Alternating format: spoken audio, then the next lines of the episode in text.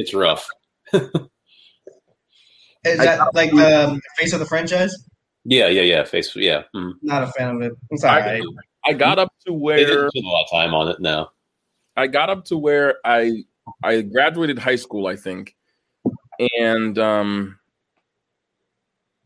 I I think that's as far as I got. Or I, I got through college maybe, and you had to choose whether you were switching positions, and I never I, I switched positions and never played a single game. So I, I just I just don't care enough. But I like Madden. We had a league in Madden.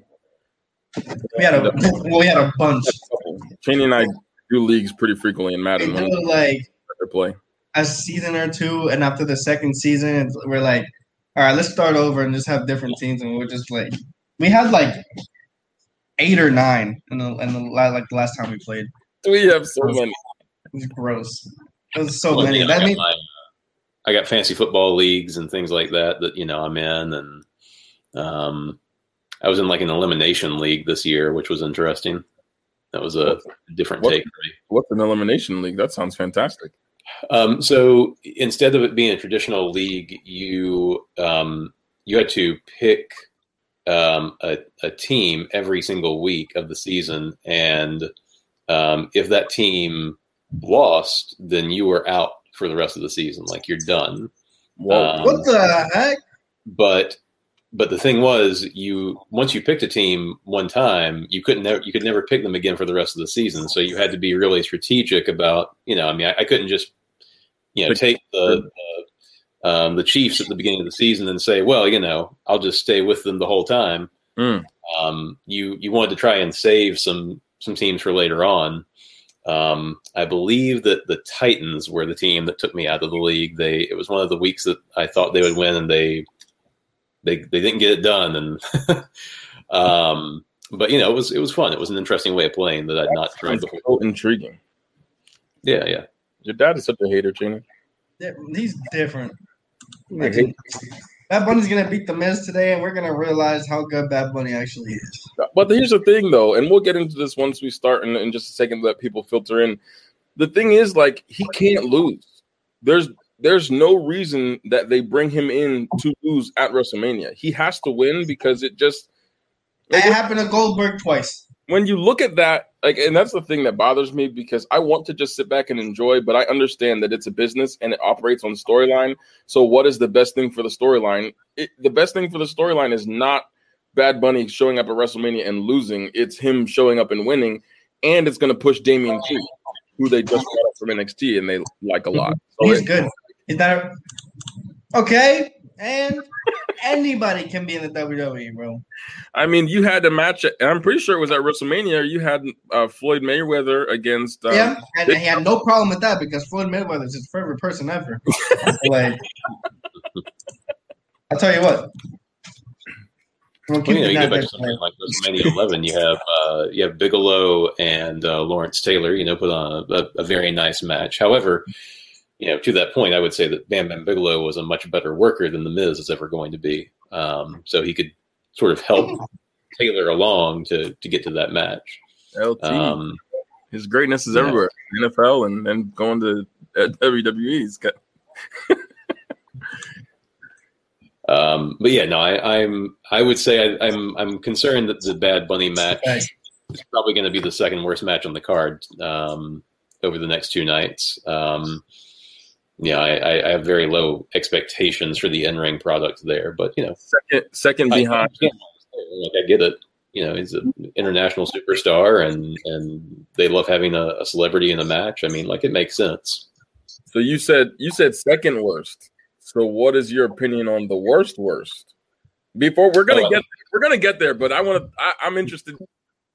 Oh, I think that Shane McMahon um, Oh. uh, Braun Strowman match is, is just going to be awful. I, Yeah. I think it's going to be awful.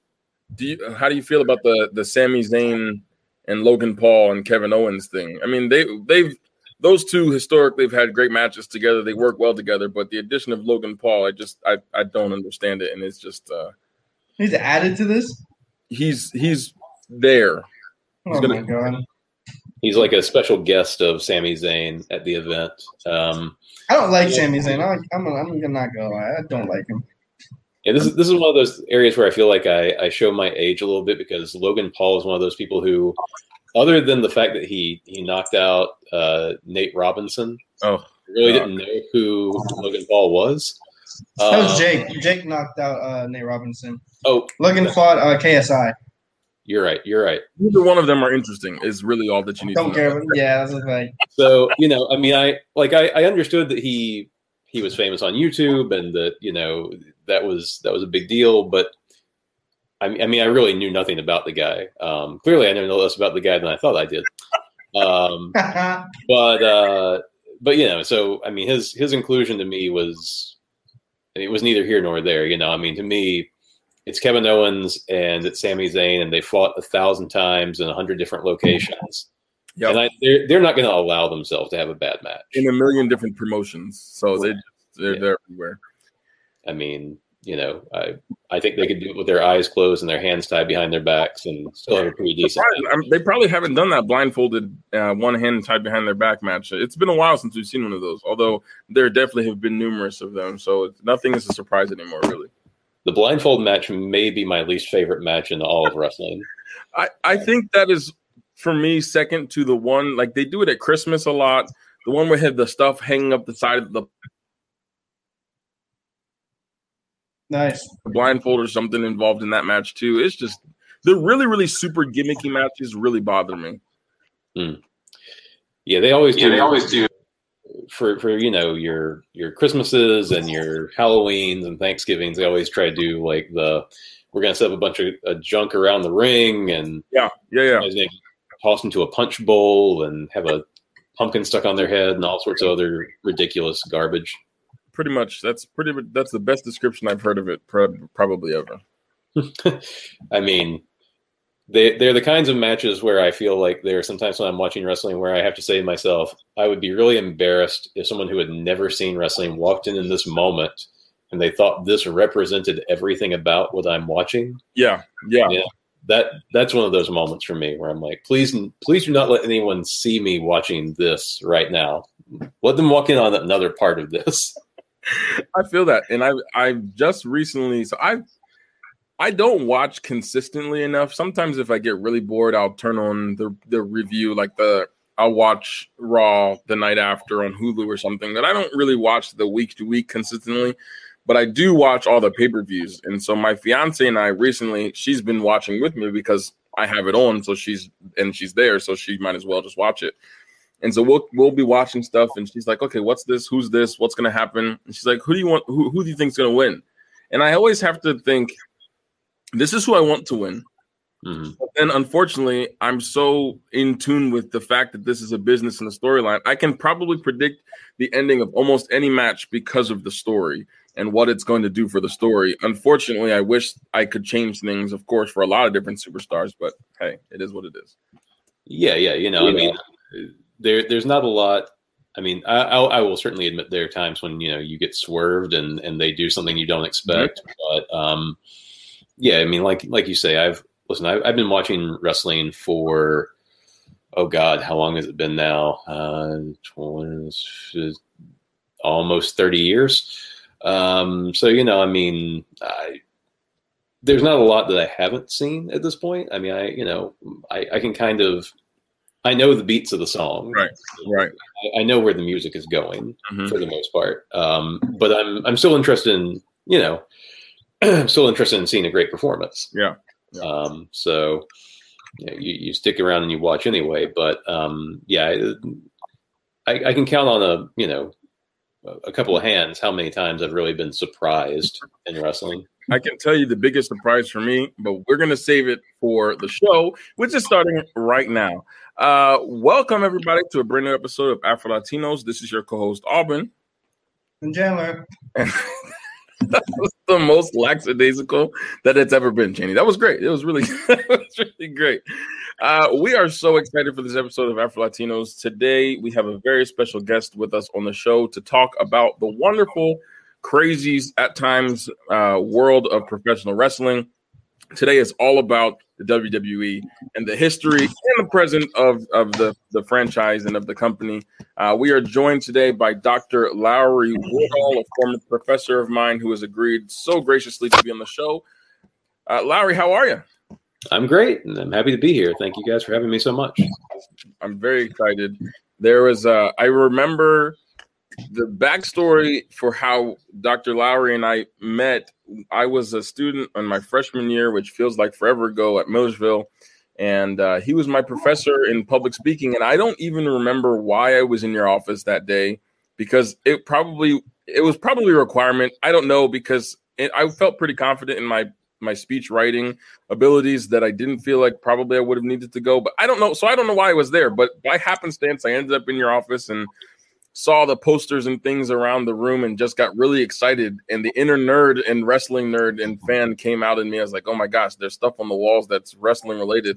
And then we spent a, a good number of time in that office that day talking about wrestling and everything that you that you've known. And so it, it is just amazing that you're here and your name came into my mind and sent you the email and you're here. So I'm super excited for this episode. Yeah, no, uh, and I, I, remember that day, I, like you, I, I would be lying if I said I remembered exactly why you had come in. Um, but I do remember, you know, we had a conversation about um, pro wrestling and, and uh, specifically about um, the possibility of creating a, a pro wrestling club on campus. And although that particular um, you know idea did not did not come to fruition on that day. Um, you know, I, I, was I'm so always excited to talk to anyone else um, about the business. You know, anytime I, I find someone else who um, who watches and, and is, is interested in it, um, you know, you, you kind of gravitate gravitate towards those people because it's like, oh, you know, we share this incredible thing that that um, you know, so many people that you meet, uh, you know, you, you just don't I'll put it like this: you don't run into a lot of people in higher education who are wrestling fans. There are some, but you don't run into a lot. Yeah. So tell the uh, tell the audience kind of who you are and where you come from, and, and your introduction into the wrestling world, if you will, and then that's how we'll start the show. So go right ahead and tell the people. Um, yeah, sure. So um, I'm an I'm an associate professor over at Millersville University. I teach um, in the media arts production program over there. So I teach a lot of production classes in both radio and television. Um, I also do a lot of classes that have to do with uh, communication theory. Um, I've taught some specialty classes that have to do with um, things like food and culture in communication um, sex, love, and relationships and communication. I taught a professional wrestling class um, and and tied that into communication theory. Um, I I have a, a, bachelor's degree from Sam Houston State University. I have a master's and a PhD from the University of Southern Mississippi. Um, I am currently writing a book called Grappling with Diversity um, that looks at issues of race, gender, ethnicity, uh, and and their role and in terms of their representation in professional wrestling. And I am the current treasurer of the Professional Wrestling Studies Association, which is a group of scholars from all across the, the world um, that dedicate ourselves to the study of professional wrestling as an art form.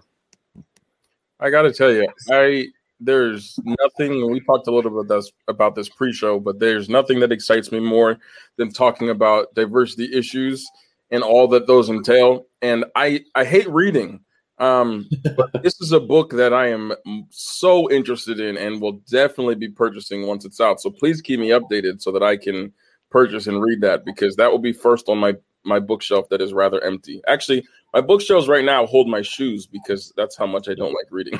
you can you can see behind me what I use my bookshelves for. Um, uh, I'll, I'll, try to do an audio version of the book for you. So yeah, I, I you know I, have been studying race and representation um, and and otherness um, in media for most of my career. Um, my my dissertation was on the representation of race in superhero comics, and um, I wrote a book along with a, a, a um, colleague of mine um, that looked at um, representations of race and ethnicity in the Joss Whedon verse.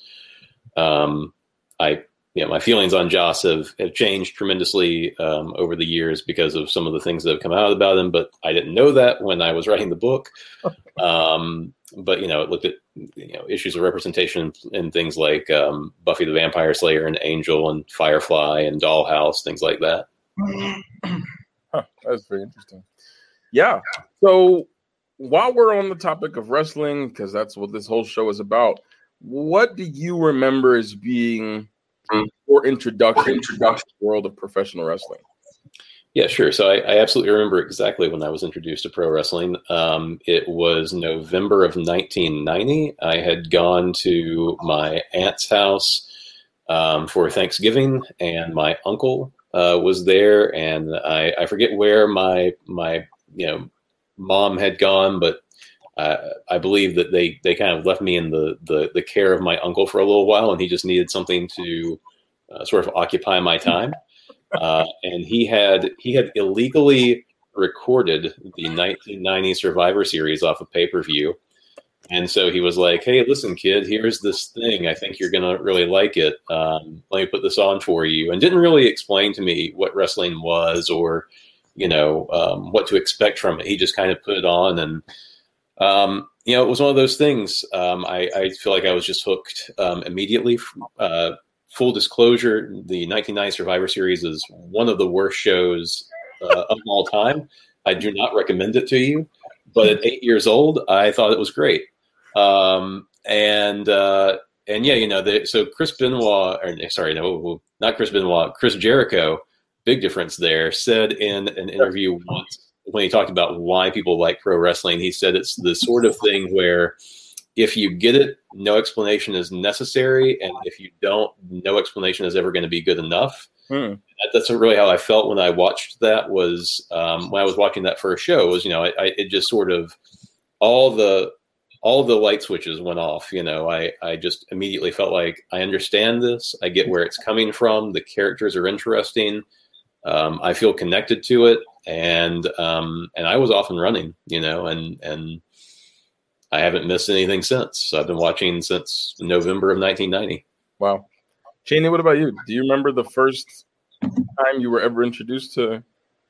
I know for me growing up, I feel like wrestling was always really big in my grandparents' house. Well, in my my dad's family side, that is. And I seem to remember a story that my dad told me, and I don't know if it's true. I might be making it up, or maybe he was making it up. But I feel like his mom at one point was super into wrestling too when they were growing up in the Hulk Hogan, Andre the Giant era, and she, the story in my head is my either my grandmother or my father was at the the match where Andre the Giant was body slammed the very first time.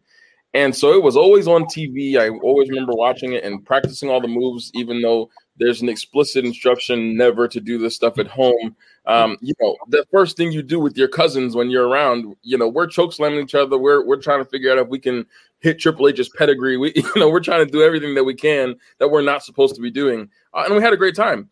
And um, you know, we were always allowed to fight until the rule was the first one to cry gets a whooping. And unfortunately, I was the youngest of the three cousins, and I was the.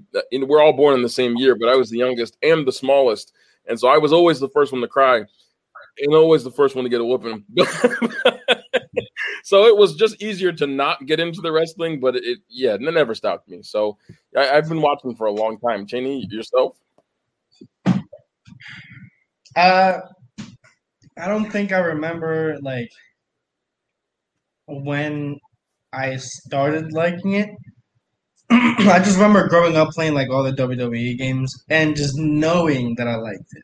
Like I I remember knowing that I liked it when I was like six, I think, ish.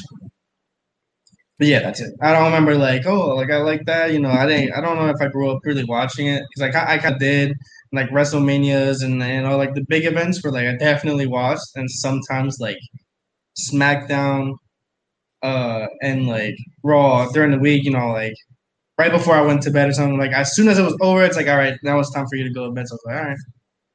I remember so. those. there are matches and instances in my memory that I remember that stood out as like points when I was watching cons- watching the show where such a bad storyline. Do you remember the the storyline where Vince McMahon blew up in the car bomb? Sure. Yeah. yeah. Yeah. I was I remember watching that episode and being like legitimately distraught because I was still young and didn't understand that it was it was all production.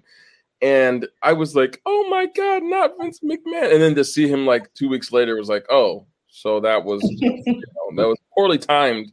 Um, and I remember the first pay per view I ever watched, which I was pretty. I was actually I think I was in high school. I the first pay per view I ever watched was the WrestleMania where the Undertaker lost the streak, which for me was the worst thing to have ever seen because the Undertaker's. I, I never thought that they would do that, and it really it served nothing. I feel like, in my personal opinion, because I hate Brock Lesnar. I hate the part timing aspect of um, a lot of these legends and things that come back and then just show up and win a championship and have it just for two episodes, or they, you know, they wrestle for a month and then they're gone for six years and then they come back. That part timing aspect really bothers me. And so I was like, Brock Lesnar, he's never going to stick around forever. So why, why lose the streak now? And then for him to lose to Roman Reigns again, it was just like that was the one thing that everyone had to look forward to, and I was so disappointed I remember the first house show that I went. It was actually while I was at Millersville. Um, the first house show I went, my my parents had bought me tickets to a SmackDown recording in uh, at the Hershey Giant Center, and I remember going, and I remember the the feeling of being in there was super cool. And then to realize that I was not going to hear absolutely anything except the actual sounds of the the match happening was really really disappointing. I'm like, wait, I can't hear all the fun commentary.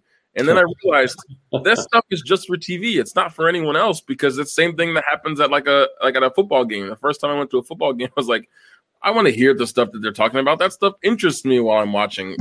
This is takes all the fun out of it for me. But so there's little moments in time that I can remember, but it's always been something that I've always enjoyed and definitely played the video games. I don't think I've missed, think I've missed since I have have been able to buy my own games. I remember SmackDown versus Raw.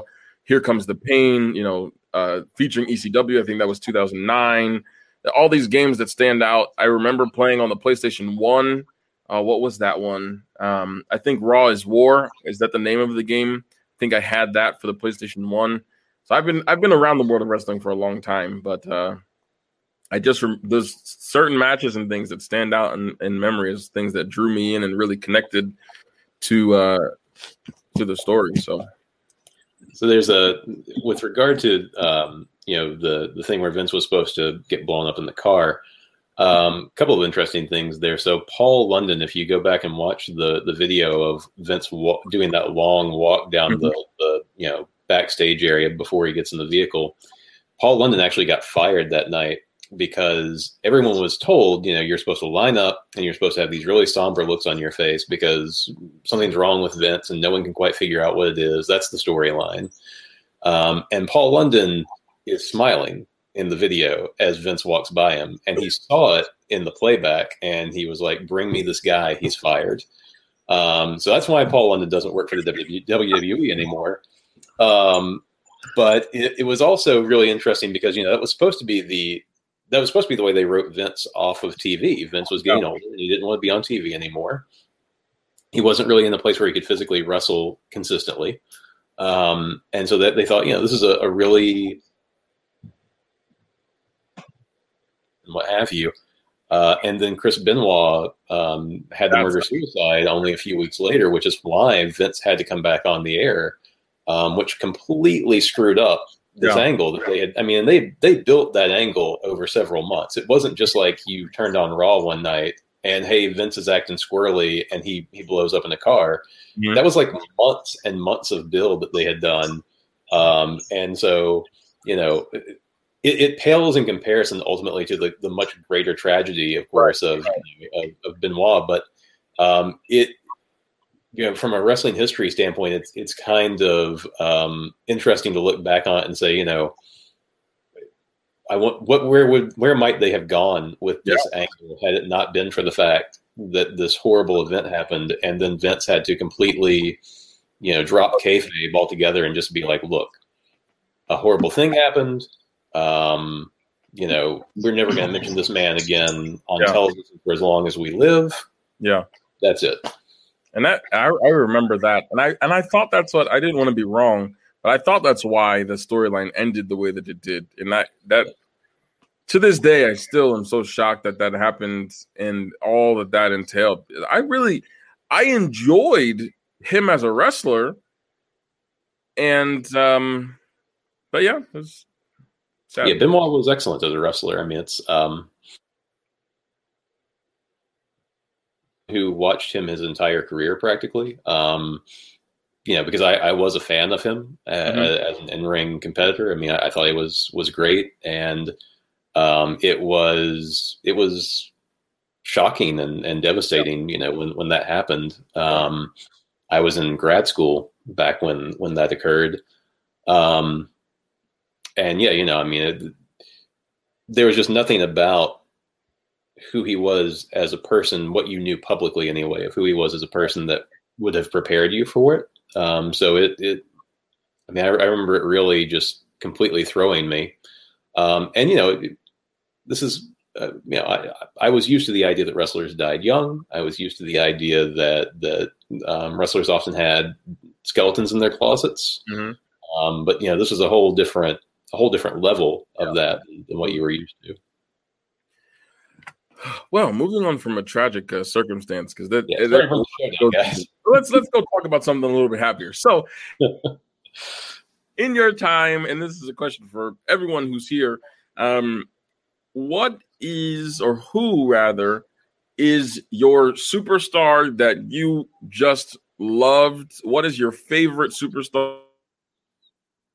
It can be a tag team, any type of. Uh, it can be a faction um, or a stable, any anything like that. But who is your guy or or girl um, in the WWE in the history? Of- hmm. More like myself, I am drawn to the high flying, uh, super acrobatic people over the powerhouses. Um, and so, in your opinions, you know, who, what are you drawn to in a superstar? What interests you most about a superstar's abilities, and who is your favorites or, or are your favorites in history? Mm. Uh, Chandler, you want to go first? you can go ahead since you're the guest. You know. Oh, okay, I, I, I appreciate that. Sure. Uh, I mean, it's a it's a tough question to answer, right? Um, in terms of what attracts me to to a particular performer, um, you know, I mean, I I would say, um, I, I like someone who understands the psychology of what they're doing in the ring who I want I like someone whose actions are um, intentional to the storytelling of the moment. It's not just that you're a great wrestler, it's not just that you're technically great, but that everything you do from the minute you step into the ring is designed to help further tell that story uh, as you go along. And I also really appreciate it when someone is not just uh oh there we go. We're back, I think. Um, I like it when someone's not just good um, in the ring, but also that they are able to make the person they're in the ring with better because mm-hmm. they're with them. Um, that to me is a sign of someone who's who's really excellent at this. You know, I mean, um, you know, in 1990s Shawn Michaels. I don't I don't care who you put him in the ring with. Um, he was going to get a good match out of them. Mm-hmm. Um, and he, he might, they might not like the way that he did it. They, you know, he, he was not a nice human being at the time, um, but he was going to drag a good match out of you, whether you knew you had it in you or not. Um, you know, 1980s Ric Flair, very much the the same way. Um, it was, awesome. you know, it was just something that he was able to do.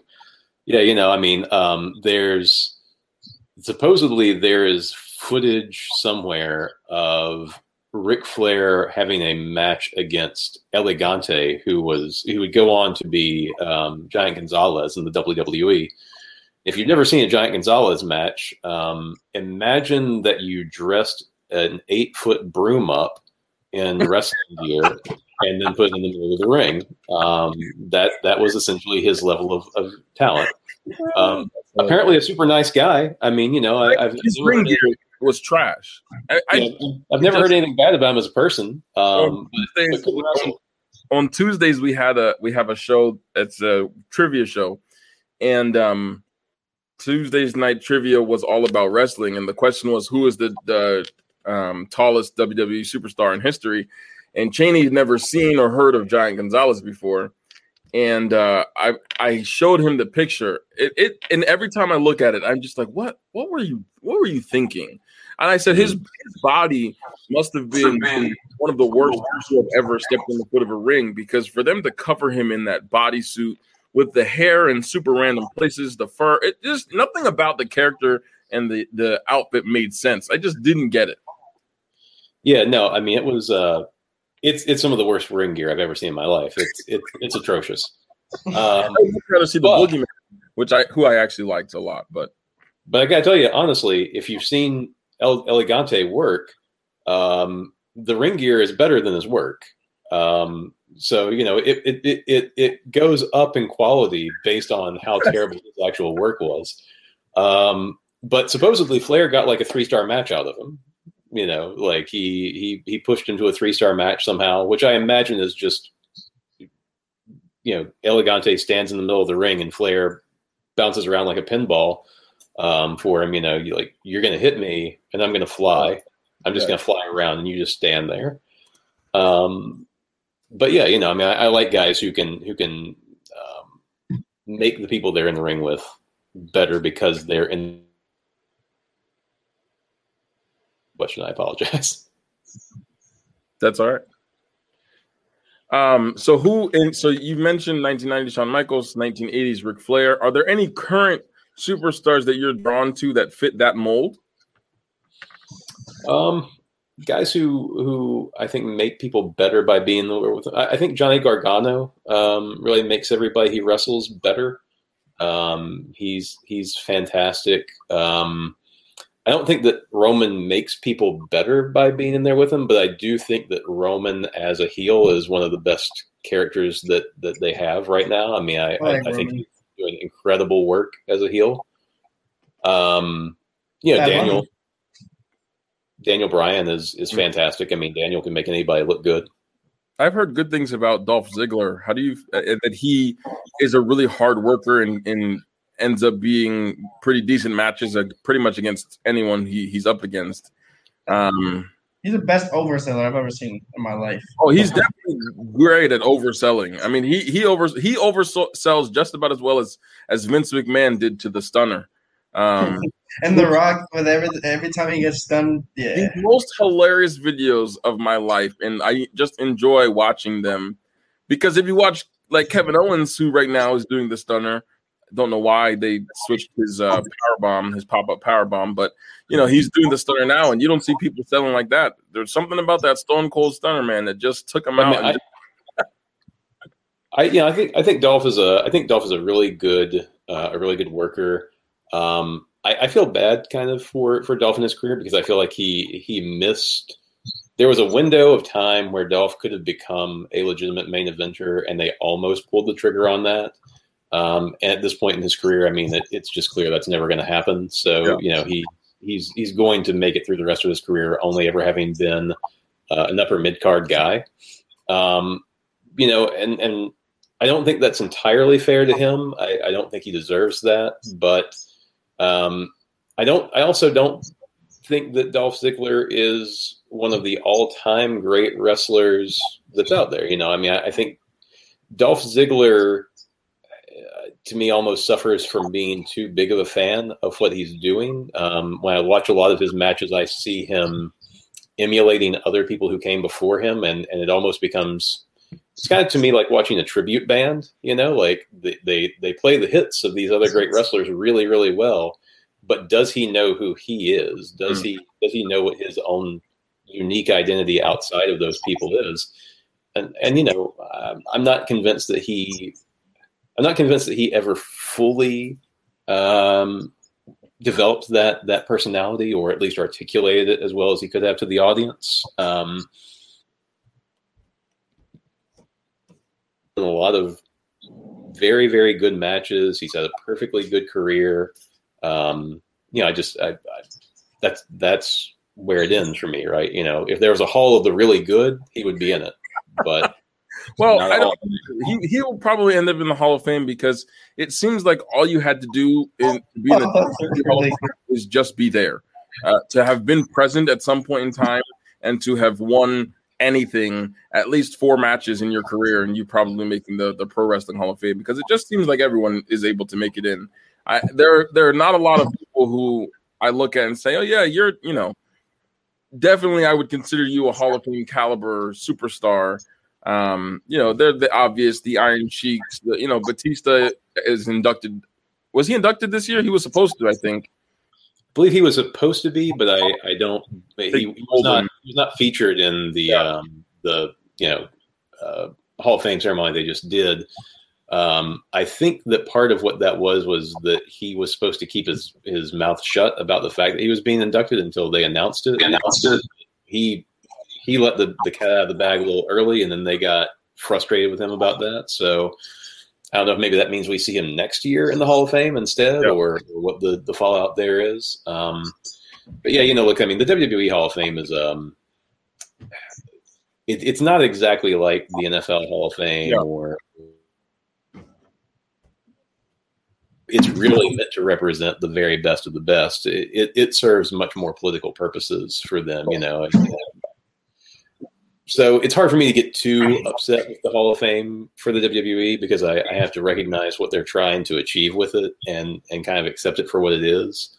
Um, there are definitely people in there that I would not put in the Hall of Fame, um, but you know I I kind of had to just let it roll off my back because it is what it is. But is is Doink in the Hall of Fame? I don't remember if Doink is in there or not. I don't think that Doink is in there, but I mean there there are plenty of people in the Hall of Fame who, you know, I mean, look, it it, it becomes questionable, right? Um, um, there, there are a lot of guys in there who are are good, but maybe not great, and you have the whole celebrity wing of the Hall of Fame, which is a, a completely other issue in and of itself. Yeah. Uh, you know, I, I, think they do a good job with their legacy uh, picks. You know, they usually they bring in some really good legacy members to the Hall of Fame, but um, you know, you got to think if, if they're going to put you in the Hall of Fame, there are a couple of things they, they'd really like to have. They'd like you to be alive, first of all, so you can actually go there and accept the award. So that's going to take a lot of people out of contention. Yes, uh, and then they're you know they're trying to meet certain um, certain things. You know they they want to try to always have like a headliner. They like to try to have like a, a sub main event person. They like to maybe have a tag team in there every year or a faction. So you know when you start putting all these qualif- uh, qualifications on it above and beyond talent, it you, certain people are going to get eliminated. Um, you know you, you can't get everybody in there that you'd like to. Um, and of course, you know, I mean, some people aren't in there just because Vince doesn't personally like them. I mean, Demolition is not in the Hall of Fame because they are they are in the middle of litigation with the WWE, which is which is a tragedy. Right. You know, I mean, are they a great tag team? Yeah, they were a great tag team. They should be in there, but they're not going to be. Yeah. Yeah.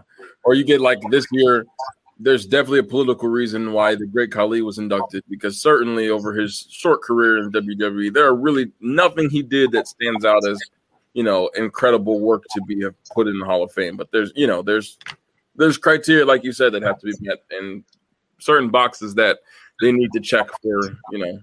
So that's yeah, well, they, I mean, they listen. The WWE has been trying to crack um, India as a, yeah. a, territory for a long time because you know, I mean, that's Jinder Mahal and for them. Mm-hmm. Um, you know, you think about the number of people that are that live in that country that that are potential viewers, you know, potential fans, um, universe members. Um, you know that that's a huge deal for them, and um, certainly they they hoped that Khali would become a big enough superstar that he would really break that country for them I don't believe he really worked to the level that they were hoping he would. But I mean, he is a Khali is a legitimate star in India. Like he's yeah. he's a big big deal there.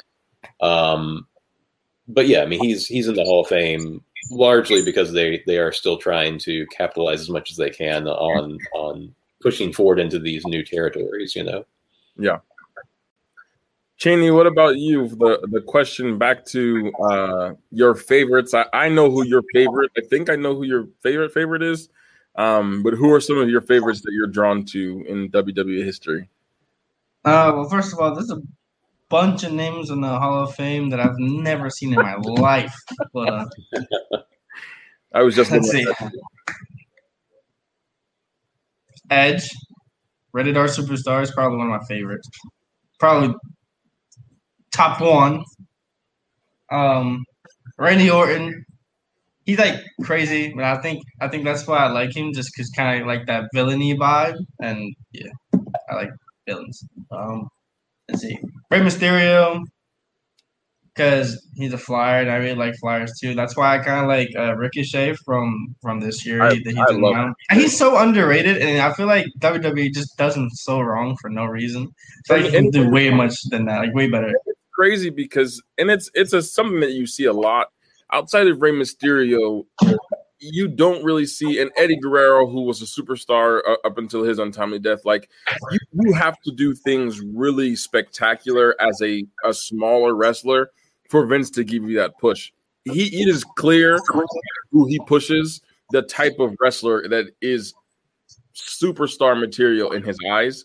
Um, and it's unfortunate that people who have just unworldly ability or otherworldly ability, like a Ricochet, who does some stuff I've never seen before, um, that he doesn't get more pushes. I mean, he he won the United States Championship, but even that was a short reign. You know, and maybe he doesn't have great mic work or mic work, or maybe there's something behind the scenes that we don't see. But you know, it's it's a lot of those wrestlers like that, you know, that we enjoy watching, even like a Neville or like an Evan Bourne you know, they could do really great things in the ring or really flashy, cool things in the ring, but they were never really going to be pushed as a main event superstar. In my opinion, probably because of the size is, is the way that I look at it. I mean, yeah, they got to be like really good because Rey Mysterio is like what five seven ish, Very small. but it's Rey Mysterio, so you know he's done great things. Jeff Hardy's one of my favorites also, and he's done crazy things. Uh, and he also got speared by, or yeah, he did get speared by Edge, which is one of my favorite moments. One of my Um, favorite matches in history. That's a, a great match. Um, I, I will say I met uh, so I met Ricochet in I think it was in Philadelphia. Um, he was at a wrestling convention before he signed with the WWE. Um, he had just you know been in Japan and some other places doing, That doing one- work. Uh, it's the, the the one that Tommy Dreamer puts on every year, the Okay. House of Hardcore uh, event he puts on every year. Um, and and I you know I honestly felt bad for the guy when he was at that event because I mean, yeah, they have a ton of people there. They probably had 20 or 30 wrestlers at that. But, um, I mean, there was nobody at, at, at the guy's table. I mean, like, nobody. It was him and his girlfriend sitting at his table. And, you know, I mean, I went over and talked to him because I had, I had seen, you know, videos of some of the work he'd done in Japan. And I said, look, you know, I mean, dude, you are, you're otherworldly. You know, I mean, you are an insane talent. Um, I look forward to the day that you eventually do get to the WWE and I can see you every week because, like, you deserve to be there. Um, and, you know, he was a super nice guy, but I mean, I just, I feel like he, he had a pretty good run in NXT and, um, and, you know, Vince just doesn't know what to do with him. I mean, he, he doesn't know what to do with somebody that's that size that can do those sorts of things. Um, yeah, it, it, it's just out of his wheelhouse. It, they're a smart company. I feel like they can figure out what to do with him. That they just need to give him the the respect that he deserves. He's way too good for to just be like a Like. I think that a lot of that will change once Vince really starts to to loosen his control. I know that Triple H has a lot of control, and NXT was his baby, and we can clearly see how great of a production and a promotion that is. And that company, that portion of the WWE, puts on great matches. But it's like once they get to the main roster, where Triple H has a little bit less control, you know, it, you can clearly see the disconnect because in NXT, there's a lot of guys, even like the vaudevillains who flopped once they reached the the main stage. You know, they were huge in NXT, and you know, uh, Big E had a great run in NXT. Even people like um, Fandango and Tyler Breeze, who were fantastic and loved by everyone at NXT, once they reached the main roster, unless they're you know really really spectacular and just blow him away, it's just not going to happen. The storyline that they gave him too is like, like especially Fandango when he came in. I hated him. Like, I despised him. Well, that was- Everything he did, it was so stupid. I hated it. He and he did his job because that's what he was supposed to. do. Exactly. So yeah. So I guess in a way, you know, he, he did it. He did his job and he did it well. And if we were supposed to hate him, he did it well. Yeah. But uh, yeah. And I, now he has like what? He's like has a partner and they're like a duo. Him and Tyler Breeze are the duo in there. stupid. And you know, to your to your point, I mean, there are a lot of guys and and women, you know, um, who are in NXT that couldn't couldn't make the jump to the main roster, but they are choosing not to go because they've seen what's happened to a long time. Um, as have, quite frankly, most of the other members of um, you know the Undisputed Era. Mhm. But Adam Cole didn't want to be on the main roster. Why would you? Why would he? You know, um, he is you know he's he's the new version of Shawn Michaels in NXT. Why is he going to go be uh, some you know some also ran on SmackDown? Um, you know that, that doesn't serve him. Um, so like- like an Io Shirai or like a, a Mia Yim and uh, um, I can't think of her name. She just she just won. She beat Io Shirai for the championship this week. Um, Rodriguez, what's her name? oh oh yeah, I know I know you're talking about. Yeah. These, these stars, to me are way more interesting characters and and better performers. Like I personally, I can't stand Charlotte Flair. I hate the character. I'm not a big fan of her work. I, I she, she obviously is pushed because of her talent. She has incredible talent, of course, but the name carries so much weight, and the, with the storylines they put her in are just bad. I, I'm just she doesn't interest me. And but you know that she's always going to get pushed over a you know a Mia Yim or someone like that who I think is exceptional. Even even like an Asuka, I'm not a I like her. I'm not a huge fan of Asuka.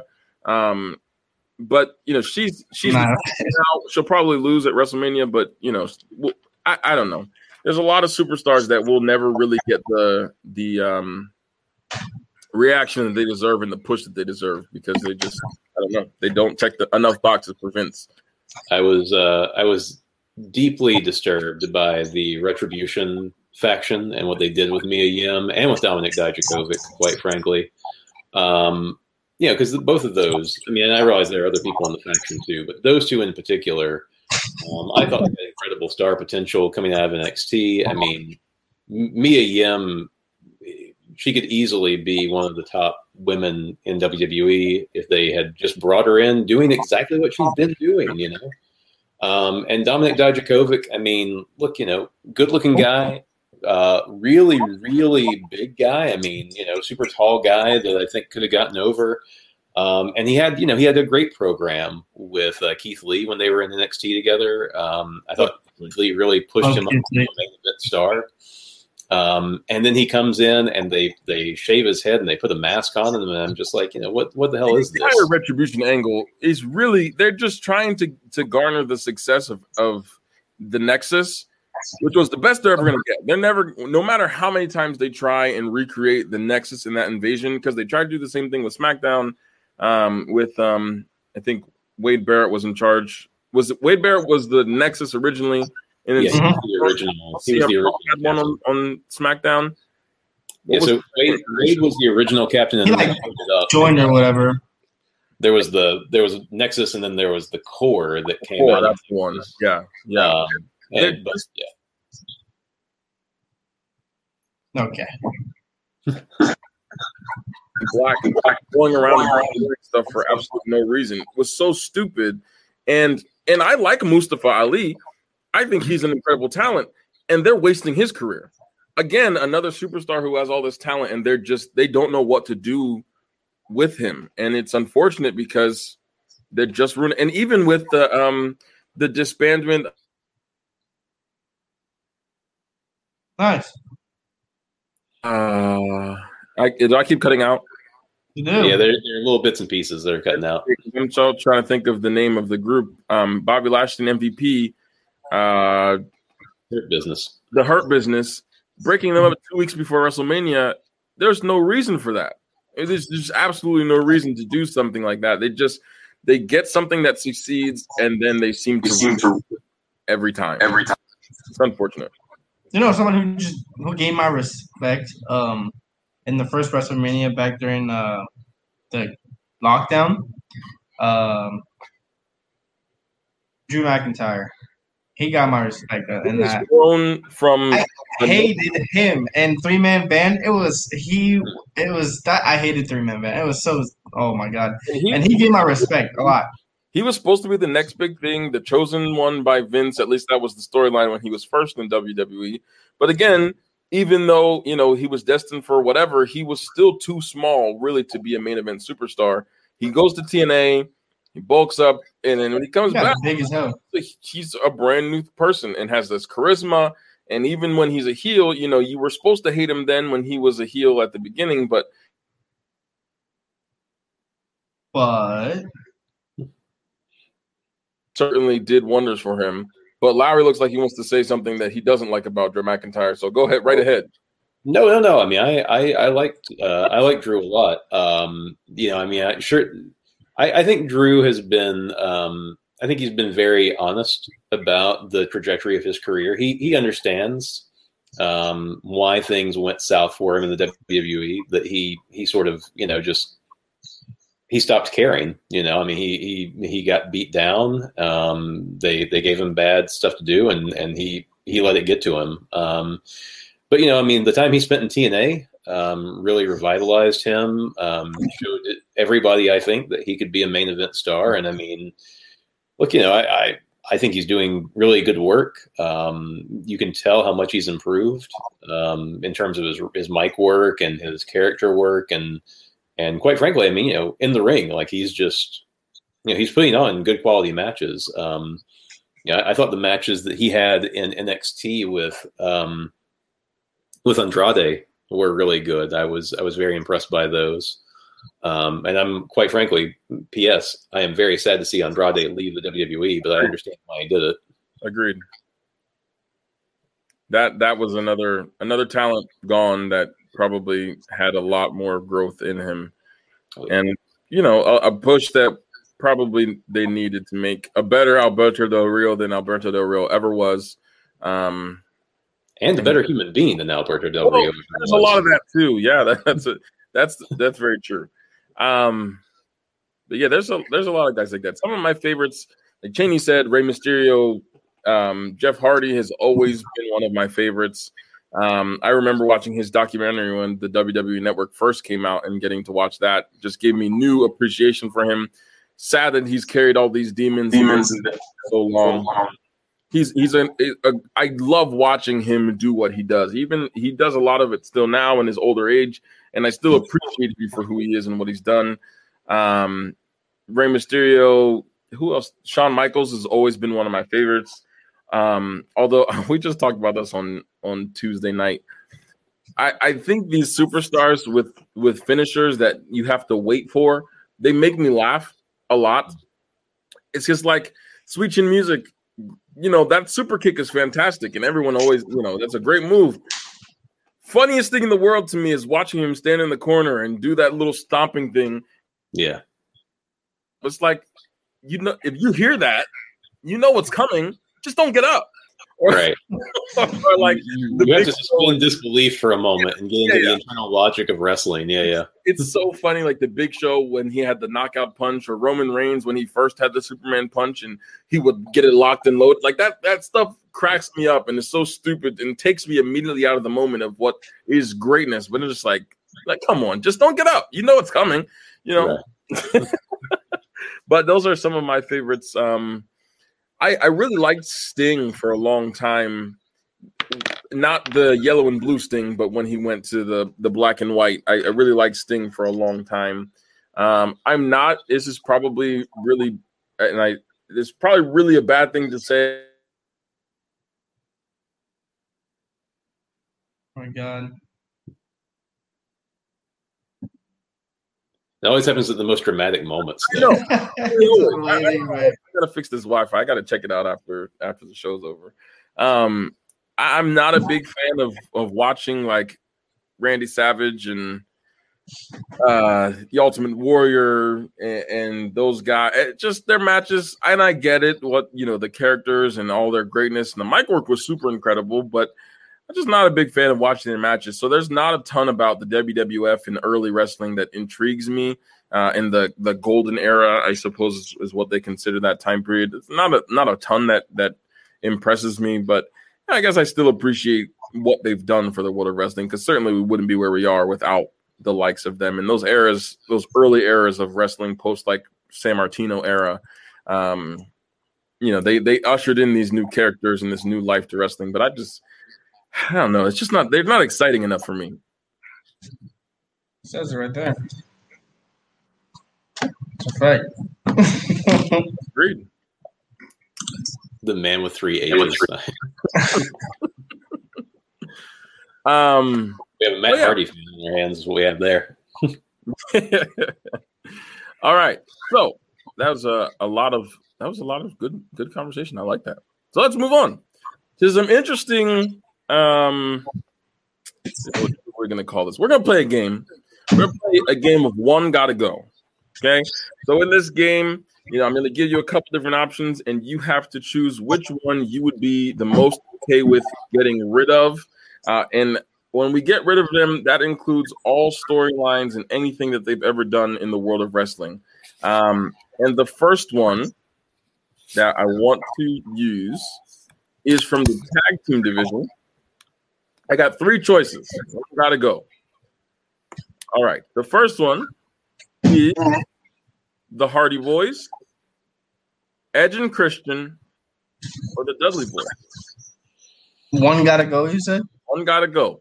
The Hardy Boys, the Dudleys, or Edge and Christian. And this includes all of their work in the WWE that they've done. This, I mean, that's that's a tough one because I mean their their careers are so interco- interconnected, right? That's very true. Um, I mean, no matter who you get rid of here, you're getting rid of all their ladder matches, Mhm. uh, basically. Well, not all of them, but most of them. Um, I mean, so for me, I mean, if I had to get rid of one of them, I suppose I would get rid of the Hardy Boys, only because, um, I mean, I can't, I can't get rid of the Dudleys because I feel like the Dudleys are one of the best tag teams of all time, so they're automatically safe to me. And I can't get rid of Edge and Christian because I mean Edge's solo career alone is so good that I, I can't I can't get rid of that. So even though it would pain me deeply um, to to miss out on the Hardy Boys and you know the the great solo runs that both Matt and Jeff have had, I mean you know gun to my head I I'd, I'd go Hardy Boys. Kenny, Um. Let's see. I think we're going to be the same on this answer, Kenny. Just shut your mouth. Imagine. Um. So, because I'm so young, you Uh, know, Sorry, I knew you were I, going I, you know, experienced Edge and Christian. I experienced the Hardy Boys. I know for a fact that the Dudley Boys are good, and I like them. But I would say I didn't like watch them growing up or anything, so I don't have anything like with you know. So I would say the Dudley Boys gotta go. and and and agree. I'm not. I was young enough to see all of them in their primes and and to watch the greatness that each of them brought. But for me, it hurts so much to try and get rid of. Like the Hardy Boys, for me, are like my favorite tag team ever, and and getting rid of them would would I couldn't do it. I just I can't bring myself to do it.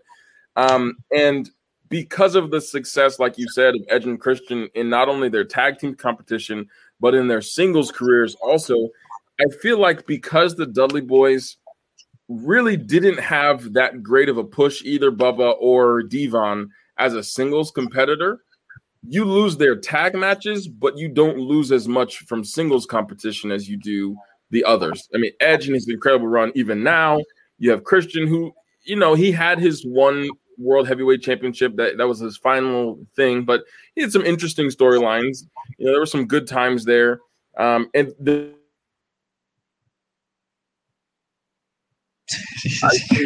missing out on those matches did i cut it out again Just, A little yeah, bit, but we got it. We get that. Yeah, you know. yeah.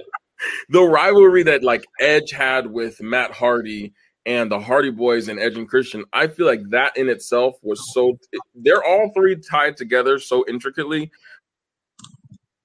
Happened there with the real life drama, even outside of the storyline drama.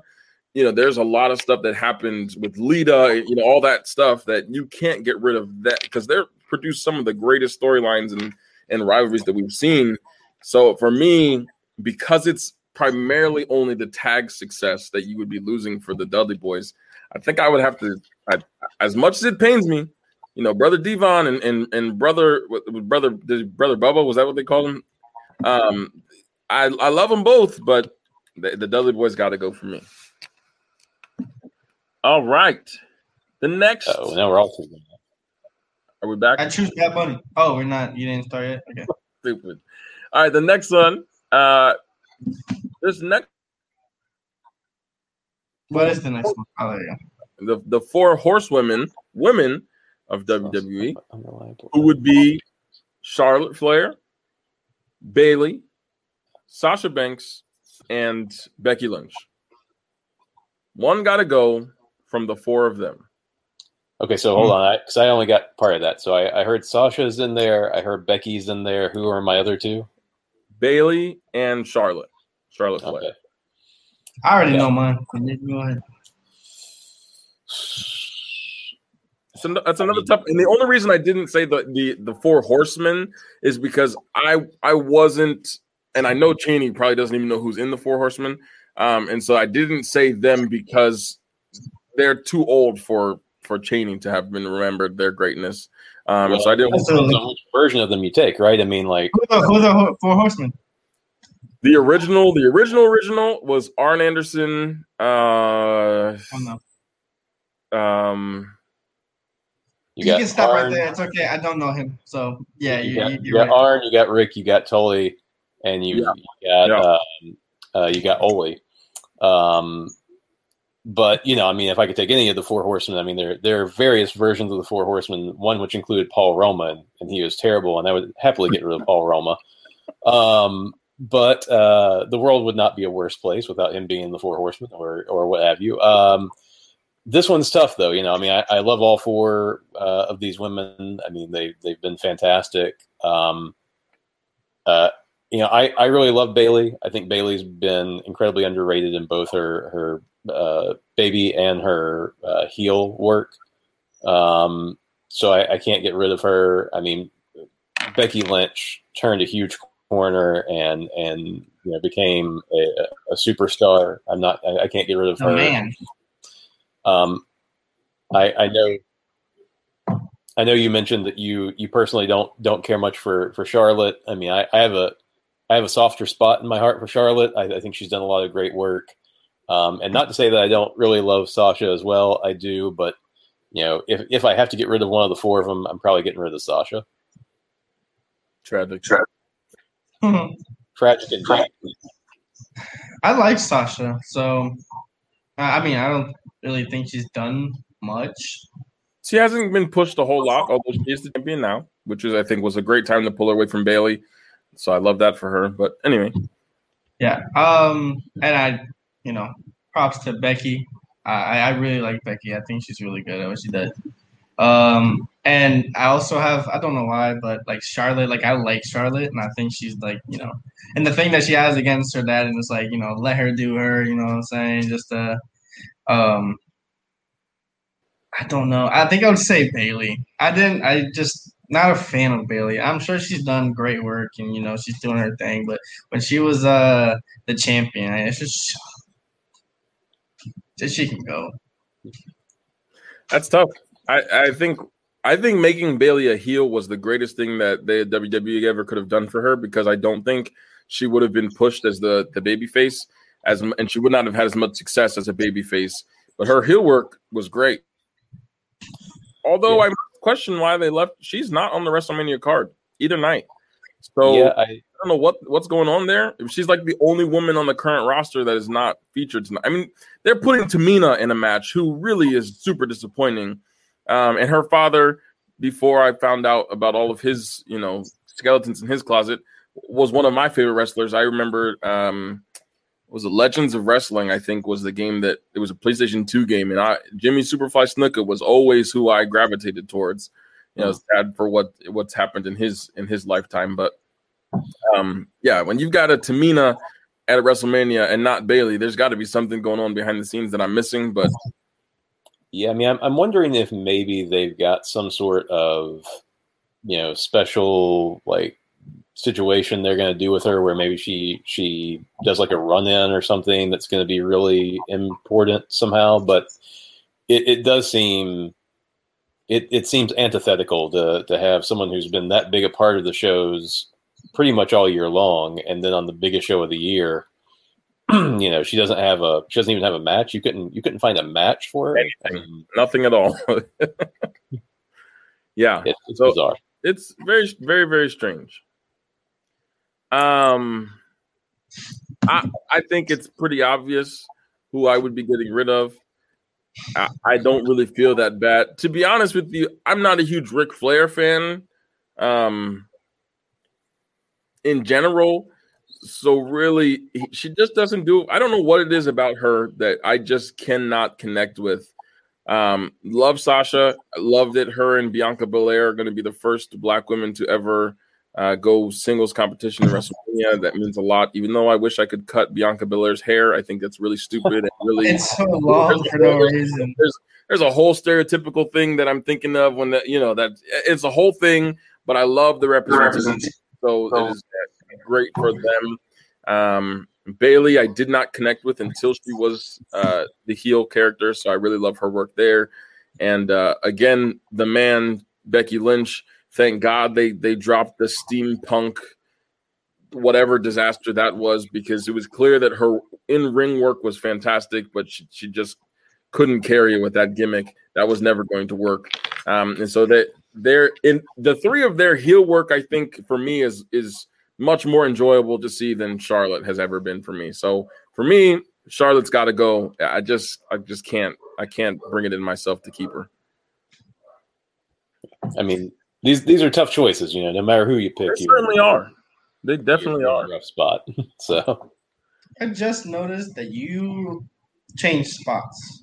Yeah, I, sorry, I had to change spots because my I was I was running low on my battery power from my computer, so I had to switch to a place where I could plug my computer in. It was. I didn't. I didn't see it change. I just now realized that It it's not the same anymore. as soon as we were starting, the one got to go. His camera cut out, and then he and I I saw it. I was like, "Oh, what happened? Did he disappear?"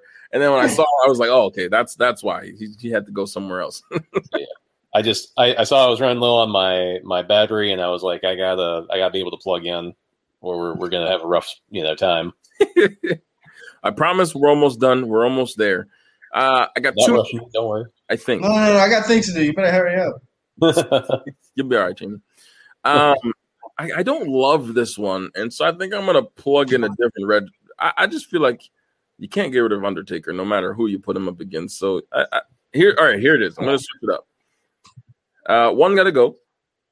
Shawn Michaels, The Rock, Stone Cold Steve Austin, and Triple H. And we will not consider Triple H the uh, businessman and owner of WWE, you know, in, in all of his administrative roles, we'll just stick with getting rid of him as a performer, as a superstar, and not because getting rid of him as a uh, as a businessman would be tragic because you would lose pretty much everyone and everything. So we can't get rid of him and all he's done in that aspect, but we can talk about his his in in ring work. So Shawn Michaels, Triple H, uh, The Rock, and Stone Cold Steve Austin. All right. Um, well, yeah, this is this is a tough one. Um, I mean, look, I'm not getting rid of the Rock. Um, you know, extraordinary character work. Um, one of the best people that's ever been on the mic, arguably the best person who's ever been on the microphone. Um, uh, you can't get rid of Stone Cold. I mean, if you got rid of Stone Cold, you would be getting rid of essentially you'd be getting rid of the Attitude Era because he he's he's not the person who kicks it off, but I mean, without him, it doesn't survive, right? Right. Um, uh, so I mean, I, I feel like you know Stone Cold completely safe. Uh, so now we're down to to um, you know Levesque and Hickenbottom, um, and and I mean I, I love I love Shawn. You know, um, even when he was apparently a terrible human being to be around in the 1990s. Uh, damn entertained to watch, though. You know, um, uh, so I, I have a hard time. I have a hard time imagining my life having never seen a Shawn Michaels match.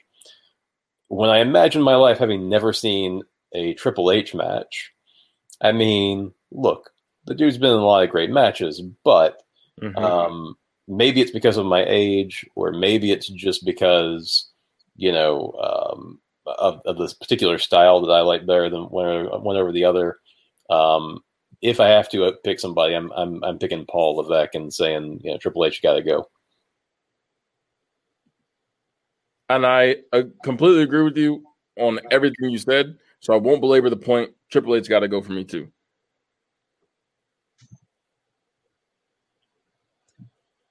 Well, um,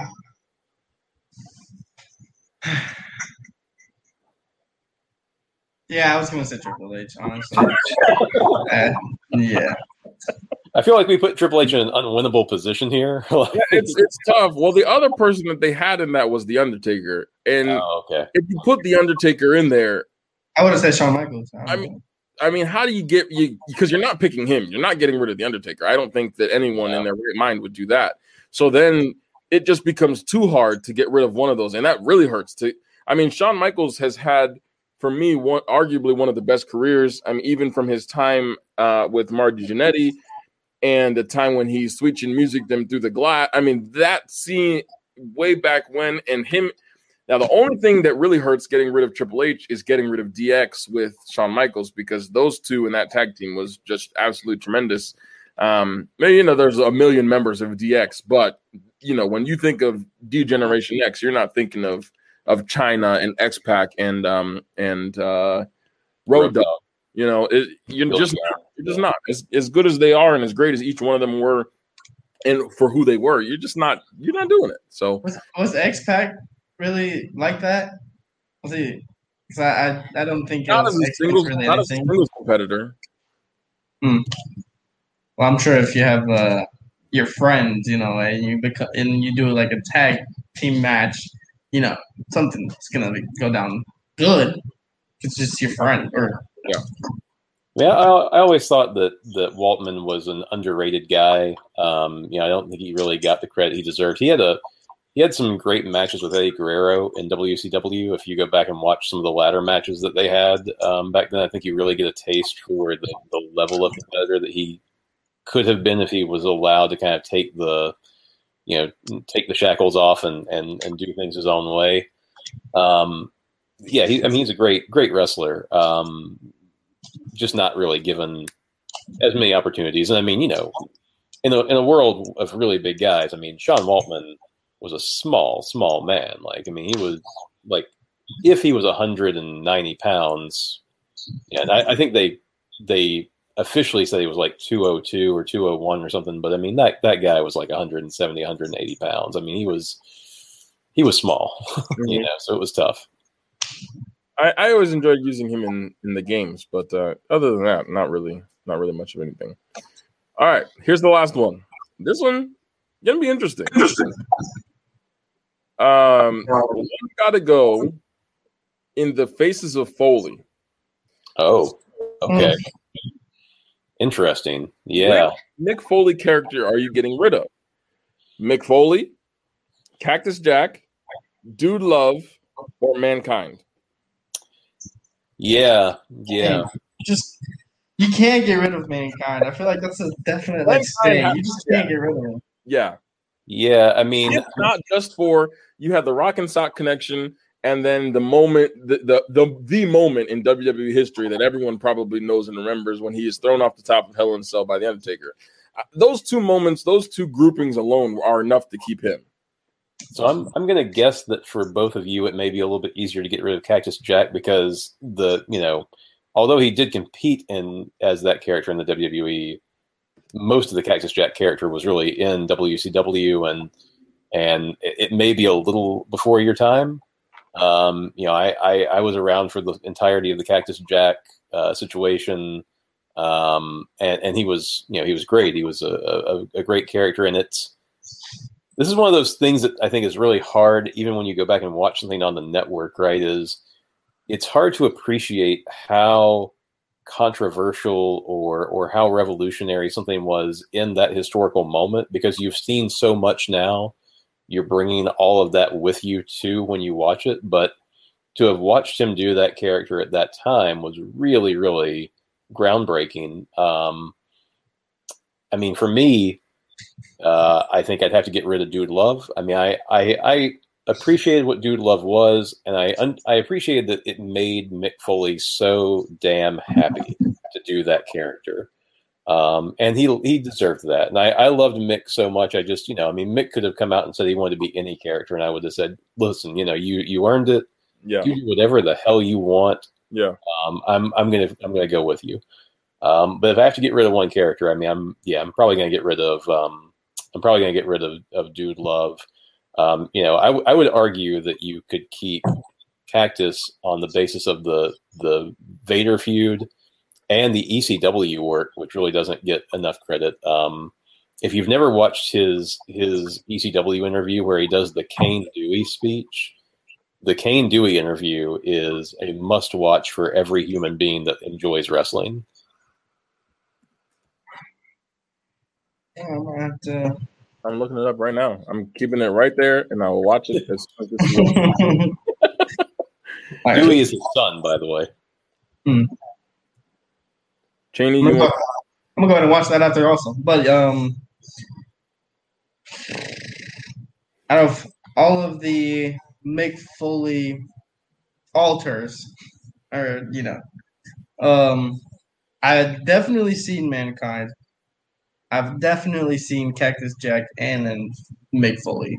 I've I've never really like watched uh Dude Love except when he came out three different times uh during the Royal Rumble. Fantastic, right?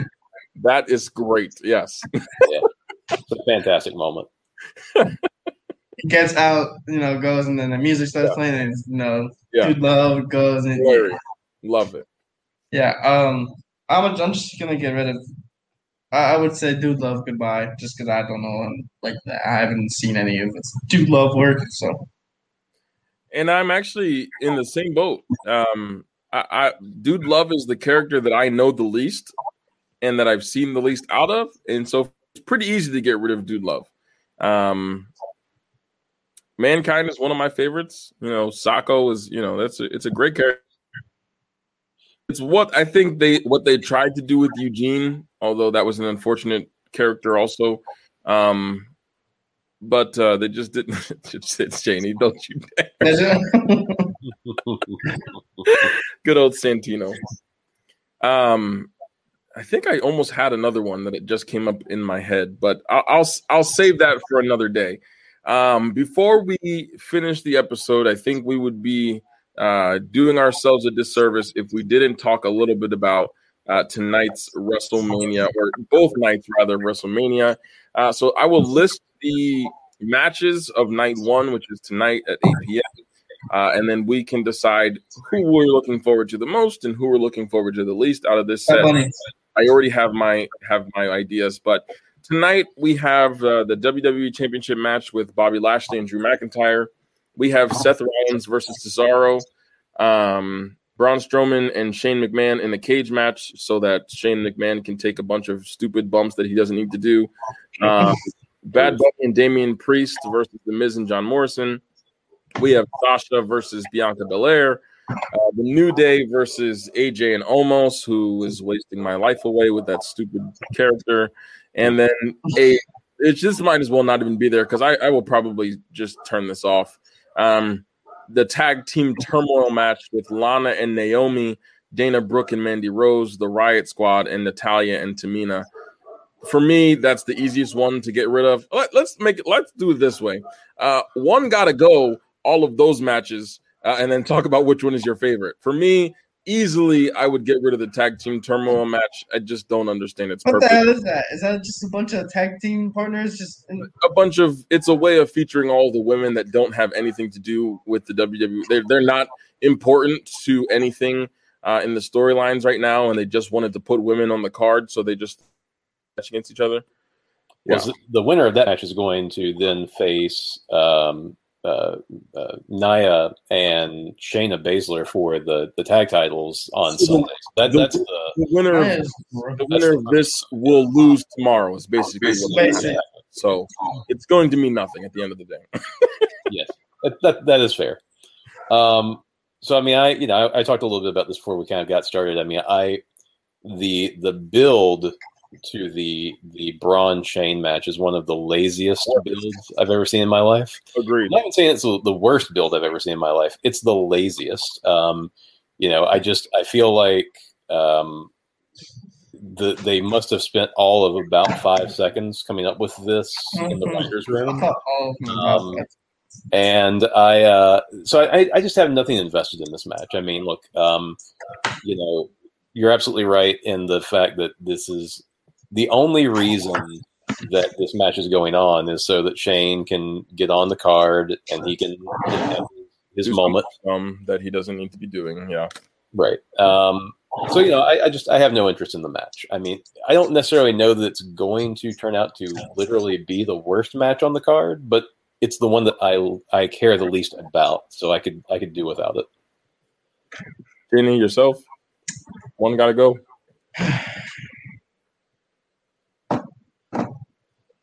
I'm actually interested in finding out what the heck that tag team turmoil thing is going to be. It's so I just want to see. They're just going to be. Want, shut up. I just want to see.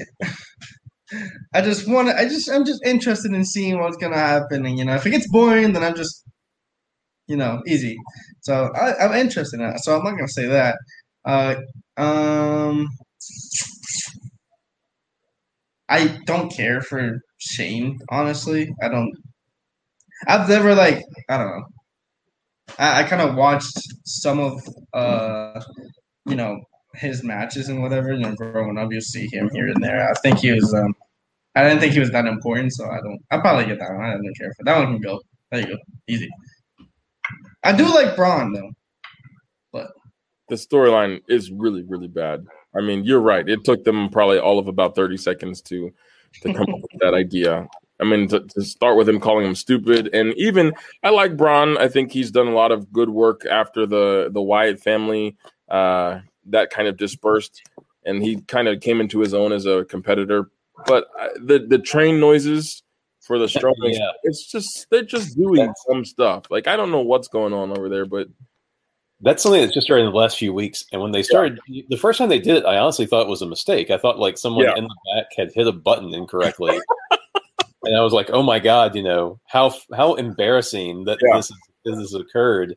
And then uh, when they did it two or three times, you know, I realized, oh, oh no, this they think this is getting over. They think yeah. this is this is a yeah. thing. Um, it, uh, yeah, it's I don't know. It, I, I I just when when all you've got is I want you to go out there and call him stupid, and then we'll have a match. Yeah. Yeah. That's fine if you're trying to build, you know, it's the beginning of a SmackDown or a Raw and you want to build to a match that's going to happen that night. Fine. Yeah, that, that's an okay build. For the biggest show of your entire year, that's what you have.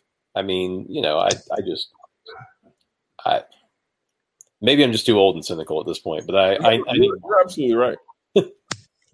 what of uh, of those the rest of the matches on night one, what is the most exciting one to you? Which one do you look forward to the most? Um, I am looking forward to Bianca and, and Sasha. I think they're going to put on a great, great match. Um, I think they're both really, really invested in mm-hmm. this match and seeing it go well. um, and I think it's going to be um, a kind of coming out party for um, for Bianca. You know, I mean, I, I, think she, I think she takes the belt um, tonight and um, I mean, and she deserves it. You know, I mean, she's she's fantastic. uh, she's she was fantastic in NXT. She's fantastic on on SmackDown. Um, you know, when she when she was on um, NXT with Charlotte, and she told her, "You don't go here." You know, I mean, like I was immediately like, "Well, that that's a that's a damn T-shirt right there." I mean, you just yeah. made a T-shirt in the moment.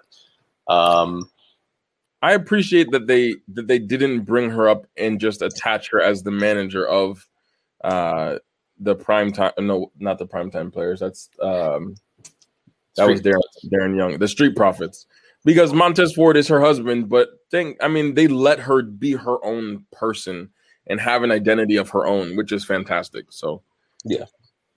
Channy, I know you're most excited for uh the bad No. match. Let me let me speak. I speak for myself. Um. So Bad Bunny, no. Um. I, I mean, I am excited for that, absolutely, but I, I think I would say, the uh, the Drew McIntyre one. I, I think I'm excited for that one because it was so. It was so. I I hated the way that ended. They just, you know, he was getting his butt whooped. You know, pulled through one. It's exhausted, tired. This man just comes out of nowhere, starts beating him up, and somebody gets it. Like the Miz, out of all people, the Miz. to lose it the next the next night. So that was really frustrating. To That take was so- away so from. Drew McIntyre, who was having a fantastic run, to to, to give it to the Miz to lose the next night is again pretty poor writing. Even to throw Bobby Lashley into a feud with Drew McIntyre. Bobby Lashley is not a super exciting performer to me. Um, so I have a hard time. And for him to have the Master Lock as his, yeah, Chris Masters did it better. Um, so for him, Well, have, yeah, that is where the master lock came from. But I mean, it's not really, but you know, he, well, he it's it called a cool. master lock, Oh man, well, that's not what the actual name of the movie. well, it doesn't matter. But Chris Masters certainly did it better, and I I, what that is. I connect with that move way more than I would, you know, as as the submission move that he uses now. 'Cause, I I mean, he's a good Okay. competitor. I feel like, yeah, I feel like they Oh. could they could do better. You know, they they could give him something that's a little bit more exciting. Of course, the spear was his, and that and that to me still is only exciting by a few people. So yeah. And But, um, Dominator. Goldberg and Edge.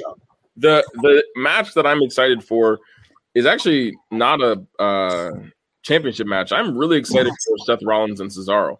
Uh, I hate Seth Rollins the character, the Messiah character. Although he's doing a fantastic job with it, I hate it.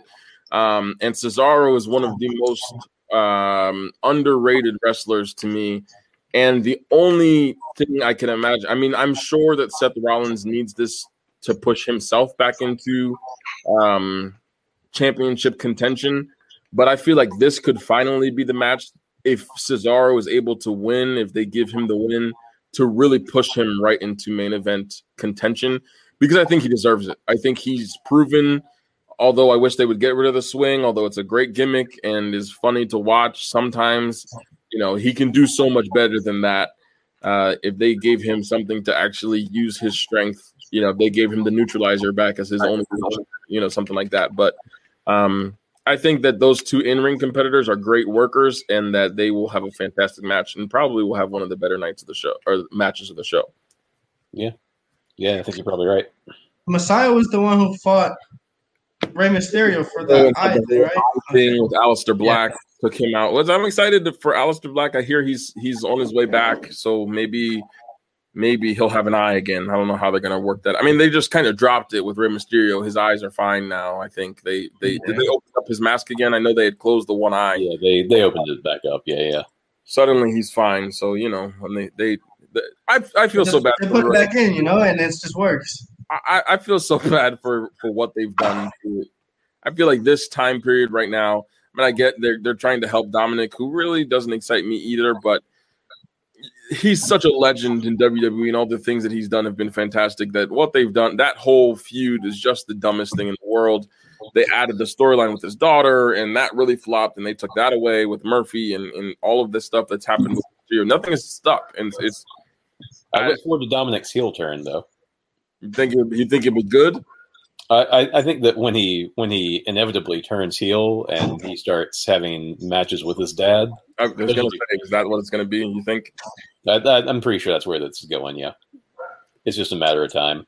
That's cool. Imagine growing up watching your dad being in WWE, and now you're just Literally, with him. I mean, there's literally matches of him like as a kid in the audience, and that it's great. It's like LeBron with his dad. You know, when LeBron when when LeBron and Bronny finally go head to head, one on one. I don't think I don't think LeBron's gonna be there for that long, bro. He's only got. He's only got you got to imagine Bronny's what a, a junior.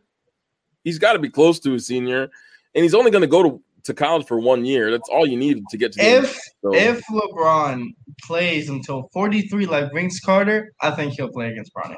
I think they will, he will play. At the pace that he's going, he'll play till he's 50. So he's going to play till he's dead. So at this rate, because he's just the best at managing his body, and he's just he's great. So I, I just can't wait to see that. So, what's up, Kyle? Thanks for joining. sup? And uh, all right, so that's night one. Now night two for tomorrow. What? There's more. There, there's another night You forgot tomorrow. about night two. That's nothing. He's Yeah. like, oh, I thought it was just night one. All right, so here's the the card for night two. Again, we're gonna do one got to go and what match we're looking forward to the most. Um, so here's the card. We have uh, Roman Reigns, Edge, Daniel Bryan. We have the the Fiend versus Randy Orton. We have Asuka versus Rhea Ripley. We have Big E versus Apollo Crews. Riddle versus Sheamus. Sami Zayn with Logan Paul versus Kevin Owens, and then the tag team championship for the women, which is Nia Jax and Shayna Baszler versus whoever wins the tag team turmoil match. Yeah. Um, I mean, I suppose I'm gonna have to take the tag team title match as the thing that I I would throw out. I mean, I just, you know, I, I feel like Shayna is is being um, wasted in all of this. Agreed. Um, she was so fantastic in NXT, and and now it's just sort of like she's any other person, any Mhm. other woman on the roster, and and she should be so much more than that. Um, so you know, the about the only thing that's going to save that match for me is if the other four horsewomen for Shayna uh, come out during that match and they just destroy the entire ring Yeah. and and stand there and go, you know, this belongs to us now. Um, and that's not going to happen. Maybe Bayley will do that. Maybe Bayley will come out and maybe that's what they're, they're saving her for, doing Maybe. something crazy. Maybe so. Um, so that that's kind of my gotta go. Um, in terms of things I'm looking forward to most, um, I mean, I suppose it's the you know the Roman Edge, uh, Daniel Bryan match. Um, I, I think that's going to be a really really great match. Uh, all three guys are are excellent. Um, Edge wants this really badly. Um, you know, Daniel's not going to allow the match to be bad, and and um, and like I said, I mean the the quality of work that Roman is doing right now is really the best of his career to me. Uh, I, yeah, I definitely think that giving Paul Heyman, you know, letting Brock go and, and putting Paul Heyman with, with the Roman Reigns really revitalized him as a character. Um, but yeah. Uh, Channy, do you want to go or do you want me to go? I can go, but I'm gonna need you to read them again because I didn't hear a word you said. So you've got Roman Red, Roman Reigns, Edge, Daniel Bryan, The Fiend versus Randy Orton, Asuka versus Rhea Ripley, Big E versus Apollo Crews, uh, Riddle versus Sheamus, Sami Zayn uh, versus Kevin Owens, and the tag team match with Nia Jackson, Shayna Baszler versus whoever wins tonight. Um, I'll probably let if I can think of the name. Uh, the Asuka one. Look. I love what they've done with uh, or like how women's wrestling has evolved since like you know 2000s or whatever what it used to be, which was not great, but I, I like it a lot. This you know this past couple of times that I've seen it and stuff like that, it's so much better. Um, but I just don't I don't like I just don't want to see Asuka. I don't care. I probably will just because it'll be playing, but I'm not gonna pay attention. So I'll let that one go. And your favorite match of the night? I'll probably say uh, Randy Orton and Fiend. Um, but if it turns out into if it turns into another uh, you know Like every single one of like them. fun house or whatever, then I'm not watching. You know. everyone I like the Fiend character a lot. I think that Bray Wyatt is an incredible outside of Husky Harris that he's done nothing wrong as in the WWE. Um, he's great in every character he plays except for that one. Um, but I every like I want him to have an actual match.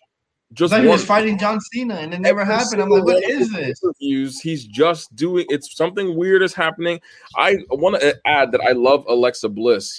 um, and she's doing fantastic work uh, right now. Um, but I, yeah, yeah, I just want him to have an actual match and to do something because he's too talented to not be doing anything. It's just dumb. Yeah. I need to see that uh that kiss on the forehead. The sister, uh, I'm surprised actually that they left the sister Abigail with the new character. Although I suppose it is still Bray Wyatt, so I mean it makes sense. That, like- that demon, yeah, uh, uh, he still kept his uh, uh, the whatever. Yeah. So I mean, yeah. I, I have a I have a lot of feelings about night two. There's a lot that I would get rid of from this night. Um, Sami Zayn and Kevin Owens, of course, I'm not intrigued in that match at all. They're gonna have a great match because they're great competitors against each other. They have too much chemistry to have a bad match. So, but I don't care about it. Um, the night the, what I would get rid of the match would be Riddle versus Sheamus. I I uh, I like Matt Riddle. I don't know why they got rid of Matt. I don't know why that didn't connect and why they, they dropped it. I hate when they just randomly drop someone's name. I think that's really dumb. Um, and Sheamus is good, but I, I don't know. It just doesn't interest me. What I really want to get rid of um, is the Nigerian gimmick of Apollo Crews. Um, th- everything Yeah. about that is annoying to me. It, it's so it's just just dumb. And uh, he's a great. I love his work and his ability. They just have to give him something that's I mean, okay. Maybe the Nigerian gimmick isn't awful, like with the colors and everything is great, but just get like let him be himself. He doesn't have to have an accent just because he's Nigerian. Plenty of people who are Nigerian don't have an accent and don't carry around a big ass spear for no reason. It's just stupid. It, it just it, that, I wish I could get rid of that. It feels like Kofi Kingston in reverse. Yeah, I was just about to say that. which is Jamaican, another one of my Jamaican favorite Kofi moments. Kingston. Yeah, yeah. Aren't you in Triple H? Aren't you supposed to be Jamaican? Yeah. Like, you know, if he hadn't made that mistake, he'd still be carrying that accent around. You know, I mean, it was only because he made that mistake that one night that they were Yeah. like, well, "We can't go back now." so that that that part of that I can't stand. I just wish they would get rid of that. I think like they're gonna put on a good match because they're both good performers. Um, but um, yeah, I, I could get rid of that one. I could get rid of him, or I could get rid of the Riddle versus Sheamus. Either one, I'm fine with. I'm intrigued to see Asuka versus Rhea Ripley to see if they really do give Rhea the championship and give her a push. I feel like that would be good. I feel like the tag team turmoil will end in turmoil, and that this might break up Shayna Baszler and Nia Jax. And we we I could see us getting a Shayna Baszler and Rhea Ripley um, match soon, which would be incredible. Um, I don't know. There's a lot that I would change. Not a lot I'm looking forward to tonight or on uh, tomorrow night. Um, of course, the triple threat match is just so intriguing and seeing what happens and who will out will will finally come out of that as the winner. But not a ton tomorrow night that I'm excited for. Much more excited for tonight. So, all right. Any final opinions? This has been a lot of fun. We talked about a lot of great stuff, and I feel like this needs about three more episodes to really crack into everything that we we can. I have one more opinion. yes. I am also looking forward to the Roman Reign Edge and uh, Daniel Yeah. Bryan fight. Yes. It's going to be a good one. Yeah, I mean, I would say if there's um, if there's one thing overall that I'm looking forward to on Mania more than anything else, it's seeing the live crowd. Um, you know, seeing a live crowd for the first time in over a year at uh, at an event. I think this is gonna, no matter how good or bad the in ring product is on these two nights, this is going to be one of the hottest crowds that we've seen in a very, very, Oh. very long time. Yeah. uh, and that's gonna that by itself is gonna make this a really enjoyable experience. Well, and the the only downside is if one of these matches, you know, doesn't go over well, it's really not going to go over well Oh, because they're, they're gonna let you know. Yeah, yeah. yeah, it is going to be atrocious because there's going to be way too many people there who are really excited to see wrestling for the first time in forever, and uh, they will be sorely disappointed if one of these matches does not go the way they thought, or or if it just ends up being a real stinker of a match. They're they're going to let them know. I think. Uh, do you think they're gonna do like uh, like how they do with like NBA and like any other? They do like the, you know, the six feet apart thing, and then like Oh, they're not they're gonna be up close to the thing. They're they're in Florida at the Tampa Bay Buccaneers Stadium. So Florida has no rules and hasn't the entire pandemic. So You're right. You're it right. doesn't really matter. They're just gonna all be there.